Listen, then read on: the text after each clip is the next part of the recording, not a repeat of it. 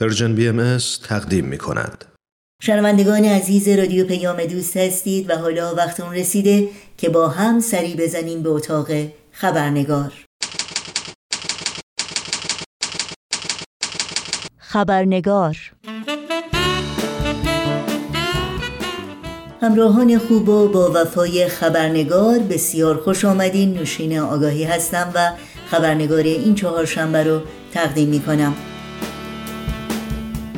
بخش گزارش ویژه خبرنگار امروز ادامه گفتگوی ماست با دکتر بهروز ثابت در مورد موضوع تعلیم و تربیت که در چند هفته گذشته به ابعاد مختلف این موضوع پرداختیم. اما قبل از اون باز هم با پوزش بسیار بخش سرخط خبرها رو در این برنامه خبرنگار نخواهیم داشت. اما همونطور که در هفته‌های گذشته هم شنیدید، فعالیت‌های جامعه بهایی در ایران در زمینه ترویج و اشاعه تعلیم و تربیت پیشینه‌ای به قدمت آیین بهایی داره.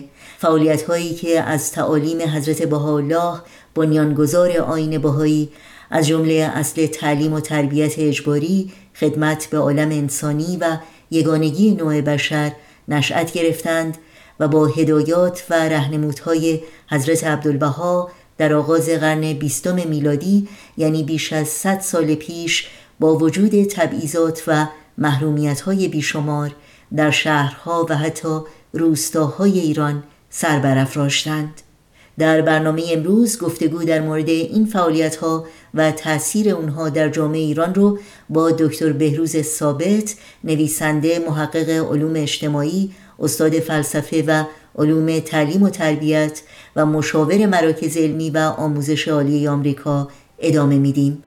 با سپاس بیکران از دکتر بهروز ثابت از شما دعوت میکنم همراه باشید.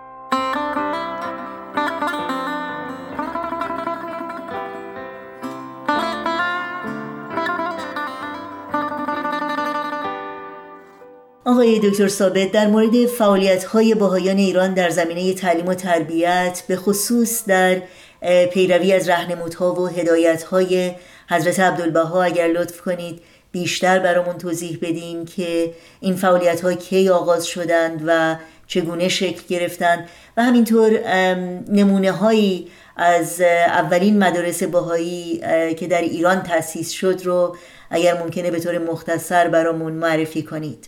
ببینید، بر اساس این اهمیتی که تعلیم و تربیت در آیین بهایی داره و بر اساس تعالیم حضرت بهاءالله و حضرت عبدالبها که واقعا جامعه ایران رو تشویق می‌کردند امر تعلیم و تربیت رو گسترش بدن، چه در خود جامعه بهایی و چه در خارج از جامعه بهایی، یعنی امکانات تحصیلی رو اگر امکان پذیر هست برای دیگران هم فراهم بکنن. و بنابر این دستورات و این راهنمایی‌ها، جامعه بهایی ایران از اواخر قرن نوزدهم میلادی یک فعالیت‌های بسیار جدی و سیستماتیک رو به جهت ایجاد مدارس نوین در ایران آغاز کردند. اساس این فکر، یعنی این ایجاد این مدارس، به این بود که بر دو پایه استوار بود. به طور کلی میتونیم بگیم یکی تدریس علوم و هنرهای مدرن، یعنی اون تحولات علمی و فرهنگی که در جهان صورت گرفته بود و دنیا رو در حقیقت دوران قرون وسطاییش جدا کرده بود و انقلاب فکری و روشنگری در سراسر عالم در حال تحول و گسترش بود و در به دنبال اون علوم و هنرهای مدرن و نگاه مدرن به جهان داشتن، به واقعیت هستی داشتن، به مقام انسان و روابط نوع انسان داشتن، اینها همه یک علوم و هنرهای جدیدی رو عرضه کرده بود که اونها رو ما تحت عنوان علوم و هنرهای نوین یا مدرن اسمشو میاریم، که البته وارد بحثش نمیتونیم بشیم چون که بحث خیلی وسیعی هست. به هر حال تأکید بر این بود که این علوم جدید تدریس بشه و تعلیم و تربیت منحصر نشه به علوم مذهبی، به حوزه‌ها و مکاتب مذهبی، و این ترقی و تحول ناشی از علوم باشه. ولی همراه با این در آثار بهایی تأکید شده بود که این تدریس این علوم و هنرهای مدرن بایستی همراه با تربیت اخلاقی هم باشه.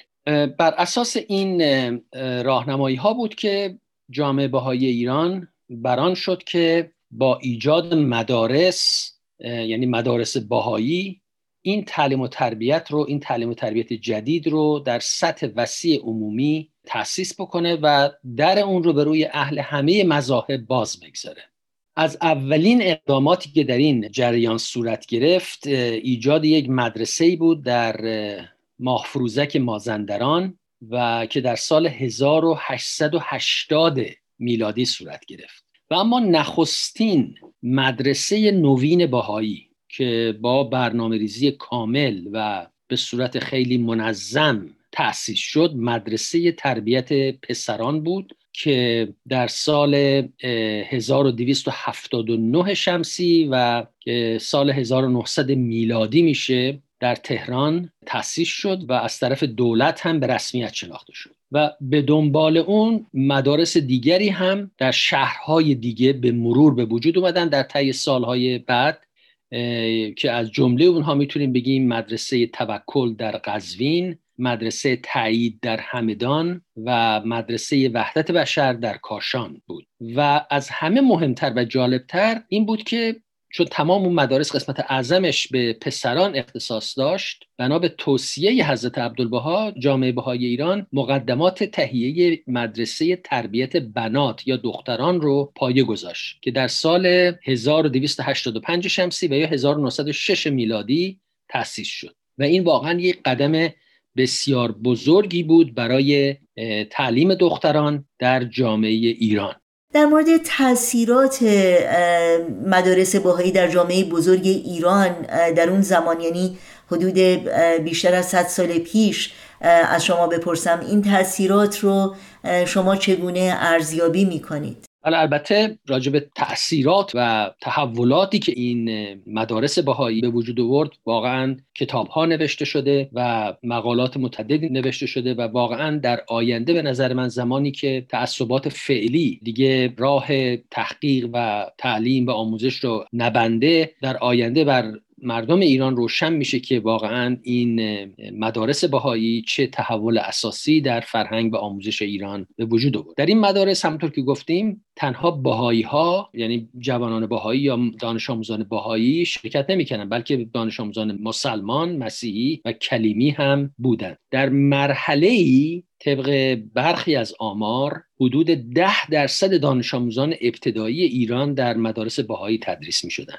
و بعد از دارالفنون البته مدرسه تربیت پسران تنها مدرسه‌ای بود که شش کلاس کامل متوسطه داشت و اینها بخشی از این تحولاتی بود که خب این جامعه انجام داد.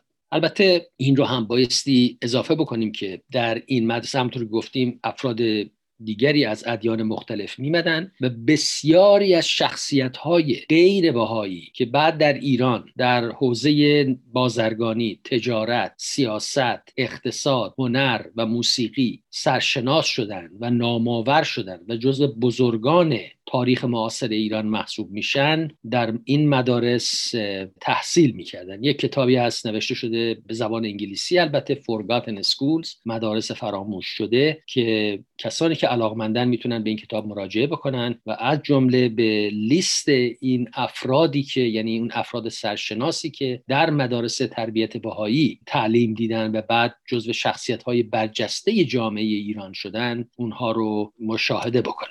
ممنونم. خب میدونیم که مدارس بهائی در مرحله‌ای در ایران بسته شدند. اگر ممکنه در این مورد برای شنوندگانمون صحبت بکنید که در حقیقت علت یا علل بسته شدن مدارس بهائی در ایران چی بود؟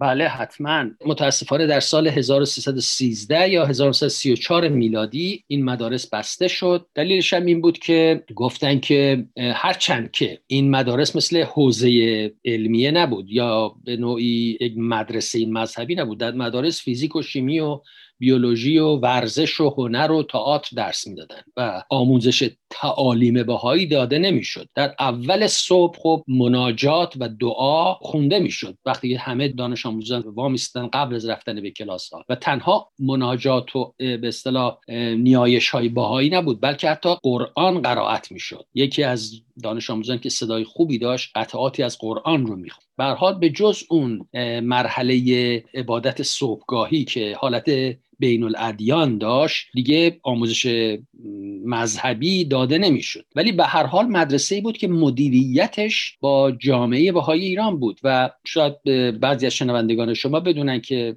بهائیان نه روز تعطیلی دارن، تعطیلی رسمی دارن که اون نه روز عبارت است مثلا روز شهادت حضرت اعلی، روز صعود و یا فوت حضرت بهاءالله. به هر حال در یه تعطیل بهایی خب مدارس رو میبستن به خاطر احترام به مدارس بهایی، مثل که مثلا مدرسه کلیمی رو شنبه ها ببندن، یا مثل مدارس مسیحی خب در روز مثلا فرض کنیم تولد حضرت مسیح بسته باشه.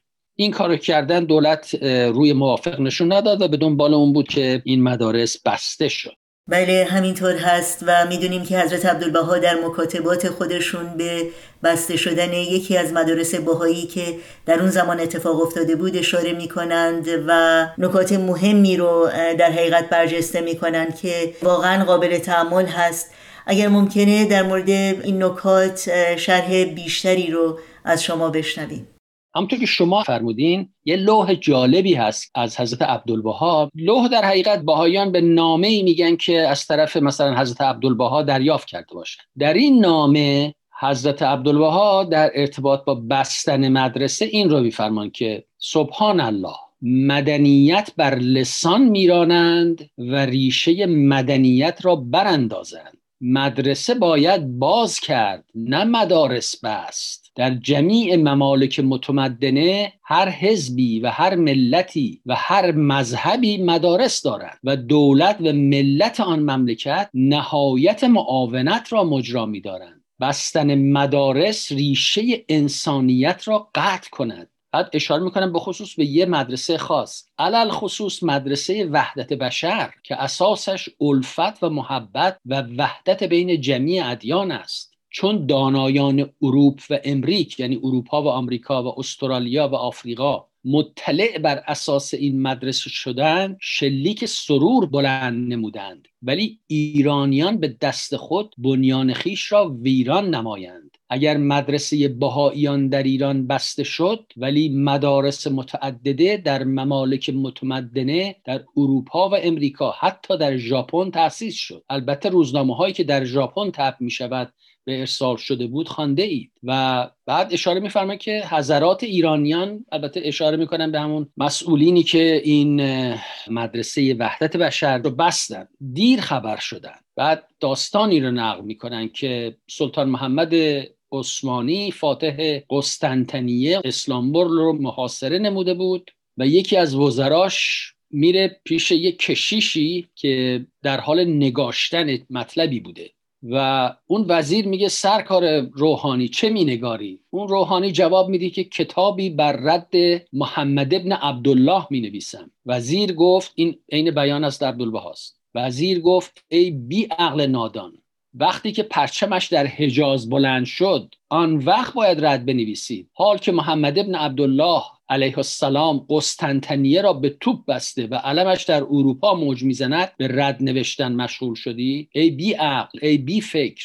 بعد حضرت عبدالبها ادامه میدن حالا هم ایرانیان متعصب میکوشند که مدرسه بهائیان را که اول خادم عالم انسانی است و اساس وحدت بشر است ببندند و حالان که در آمریکا و آفریقا و ژاپن مدارس بهایی تأسیس میشود، از اینکه در ایران ببندند چه خواهد شد؟ ملاحظه کنید در ایران در اطفای چراغ الهی مدتی پیش ملت و دولت به نهایت قوت قیام نمودند، علم ظلم و عدوان برافراختند و هزاران بنیان بهایی را بنیاد برانداختند و هزاران نفوس مبارکه را هدف سهام و سنان نمودند.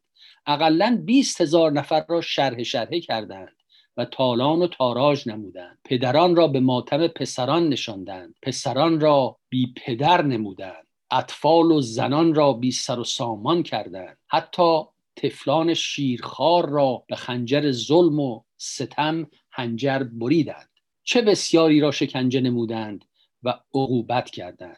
بعد حضرت عبدالبهاء ادامه میدن جمیع این ظلم و اعتصاف از ظالمان بی انصاف نتونست به هر حال که قلع و قمع رو موفق بکنه، بلکه روز به روز آهنگ الهی بلندتر شد و نار محبت الله شعله بیشتر زد تا به جایی رسید که جهانگیر شد و اروپا و امریک و ترک و تاجیک و آسیا و آفریق مانند دو دل بر دست در آغوش یکدیگر نموده و شلیک وحدت عالم انسانی بلند شده. بعد حضرت عبدالبهاء ادامه میدن نهایتش این است که ایرانیان تبر و تیشه بر ریشه خود میزنند. بعد ادامه میدن که باری ای احبای الهی، احبای الهی منظور بهائیانه، نظر به اعتصاف و بی‌انصافی نادانان ننمایید، ظلم را به عدل مقاومت کنید و اعتصاف را به انصاف مقابل نمایید، خونخواری را به مهربانی معامله نمایید، در ترقی ایران و ایرانیان خیرخواه باشید، در مدنیت عمومی بکوشید. اگر مدرسه بهایی بستند مدارسی بینام و نشان باز کنید و بر عموم ملل در بکشایید تا جان دارید جان فشانی نمایید و تا توانایی دارید ترویج معارف و صنعت و فلاحت و تجارت نمایید. بعد می‌فرمان که چون به خدمت حق پردازید و سبب هدایت گردید اجر و مزدی نطلبید، زیرا اجر و مزد شما بر خداست. محزون مباشید، از دست تطاول ظالمان و اهل عدوان دلگیر مگردید. این است شأن غافلان و این است روش و سلوک بیخردان. به هر حال این یه نامه بسیار جالبی است از حضرت عبدالبها وقتی که این مدرسه وحدت بشر در ایران میبندن، که خب البته ما بعداً دیدیم که بعد از انقلاب اسلامی در ایران هم جوانان بهایی رو از رفتن به مدارس باز داشتن و خب جامعه بهایی دوباره برای پیشرفت فرهنگی ایران دست به تأسیس مؤسسه‌ای زد که بتونه جای خالی اون ام... عدم امکاناتی رو که برای جوانان بهایی بود برداره و جوانان بهایی بی فرهنگ نباشن. و از روز اول هم البته در این مدرسه به روی همه باز بود، منتها شرایط و تعصبات اجازه نداده که این عمل صورت بگیره. خیلی ممنون. از دیگر اقدامات بسیار قابل توجه حضرت عبدالبها تشویق برخی از بهائیان آمریکایی بود که به ایران سفر بکنن و به بهائیان ایران در زمینه تعلیم و تربیت و آموزش مدرن کمک بکنند. در این مورد چه اطلاعاتی رو میتونید با ما در میون بگذارید و اینکه تأثیر این همکاری و مشارکت در پیشرفت تعلیم و تربیت در ایران بقیده شما چگونه بود؟ بله، بسیار مطلب مهمی رو اشاره فرمودین. حضرت عبدالبها بعد از اینکه مدارس تربیت پسران، اصولا مدارس برای پسران تأسیس شد، جامعه بهایی رو تشویق کردن که برای نسوان، برای خانم‌ها، برای دختران هم اقدام به تأسیس مدارس بکنن. البته باید توجه بکنیم که ما داریم راجع به چیزی صحبت می‌کنیم که سالهای اول قرن بیستم که میزان تفاوت و تبعیضاتی بر علیه خانم ها بود اصلا نمیشه اصلا به حساب آورد، ولی بر اساس این تعلیم حضرت عبدالبها جامعه بهائی ایران سعی کردن که با ایجاد مدارس برای دختران این تبعیض رو از میان بردارن و امکان تحصیل رو برای دختر و پسر فراهم بکنن. و البته از نقطه نظرهای مختلف جامعه بهائی ایران علاقه بود، اراده بود، منتها اینها احتیاج به تخصص و آشنایی با علوم جدید و روش‌های جدید آموزش و پرورش و اینها همه البته چیزی بود که در ایران اون روز نبود، کم بود. در نتیجه حضرت عبدالبها به برخی از جوامع غربی از جمله بهائیان امریکا توصیه میکنن که اگر ممکن هست براشون برن و به جامعه بهائی ایران کمک بکنن در حوزه‌های مختلف، مثل در حوزه بهداشت، در حوزه طب و در حوزه تعلیم و تربیت. و خب اون موقع جامعه بهایی بسیار فعالی در امریکا به وجود آمده بود و بسیار هم علاقمند بودند که به خواهران و برادران ایرانیشون کمک بکنن. و البته تعالیم حضرت بهاءالله به معنای یگانگی نوع انسان، وحدت نوع بشر، برادری شرق و غرب، اینها هم مؤثر بود در این انگیزه ها. و عده‌ای از متخصصین و افراد امریکایی و غربی رفتن به ایران تا در این حوزه ها به جامعه بهائی ایران کمک بکنن. از جمله این افراد من فقط اسمشون رو اینجا میارم، یکی هست خانم دکتر سوزان مودی، سیدنی اسپراک، لیلیان کپس، جنیوی کوی، و لیلیان تال و مثلا دکتر سوزان مودی یک دکتر طب بود و برای طب خانم‌ها و تعلیم بهداشت به خانم‌های ایرانی رفته بود به ایران، ولی بعد توجهش به تعلیم و تربیت هم جلب شد و به همراهی یه عده از بهائیان ایرانی پایه‌های اولین مدرسه بهائی دختران رو میگذارن و دکتر مودی اگر من به خاطرم باشه برای مدتی نظامت این مدرسه رو هم بر عهده میگیره. البته بعد از دکتر مودی افراد دیگری مثل لیلیان کپس، همون که اسمش گفتیم، به مدیریت مدرسه بنات یا مدرسه دختران میپردازن و البته در مورد لیلیان کپس یه نکته‌ای که خیلی مهم هست ذکر بشه این است که اولا ایشون بسیار بسیار انسان حساس و واقعا عاشق خدمت به جامعه ایران بودن، چنانکه در سال هزار و نهصد و دوازده میلادی که قحطی به وجود اومده بود در همدان، ایشون اقداماتی رو انجام میدن که به قحطی زدگان کمک بشه و همونطور گفتیم ایشون مدتی هم مدیریت مدرسه دختران رو بر عهده میگیرن که در زیر نظارت ایشون این مدرسه نسوان تبدیل میشه به یکی از بزرگترین مدارس دخترانه تهران و ایشون نه تنها تدریس میکردن و مدیریت میکردن، بلکه به نوعی تربیت معلم رو هم انجام دادن، یعنی یه دست معلمین رو هم با روش‌های نوین آموزش و پرورش آشنا کردن. متاسفانه ایشون در سن چهل و دو سالگی در جوانی در سال هزار و نهصد و بیست به علت تب تیفوس فوت میکنن.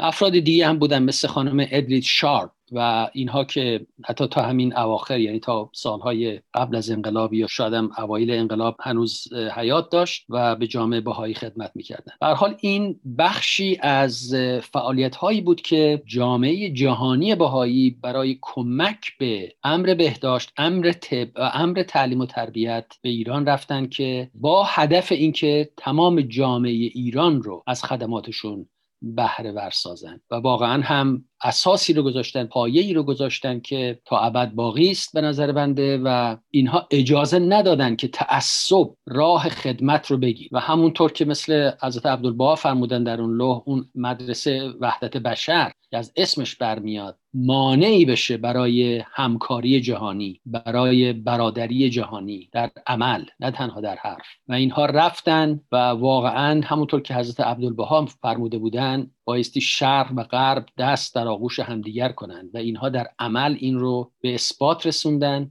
و پایه هایی که اینها ریختن در حقیقت به نظر بنده میتونه مدلی باشه برای ایران آینده و اینکه چگونه ایران و سایر ملل عالم دست یگانگی و برادری و همکاری رو به سمت هم باز بکنند. همراهان خوب برنامه خبرنگار، گفتگوی ما با دکتر بهروز ثابت یک بخش پایانی هم داره که از شما دعوت میکنم در هفته آینده همین روز و همین ساعت از رادیو پیام دوست دنبال کنید. ما به دنبال سحر میگردیم، ما به دنبال سحر میگردیم، دست در دست نسیم، دل من غرق بهار،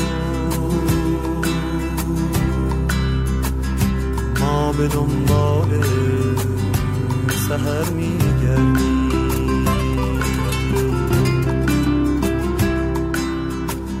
ما به دنبال سحر میگردیم، ما به دنبال سحر میگردیم، دست در دست نسیم، دل من غرق بهار، ما به دنبال سحر میگردیم.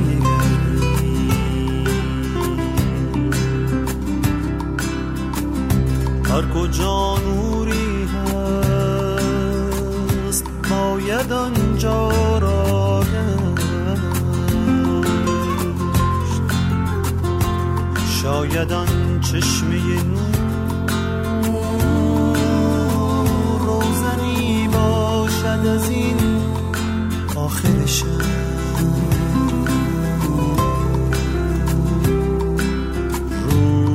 سحرگاهی نو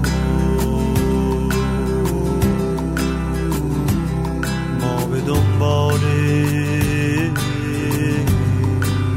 سحر میگردیم.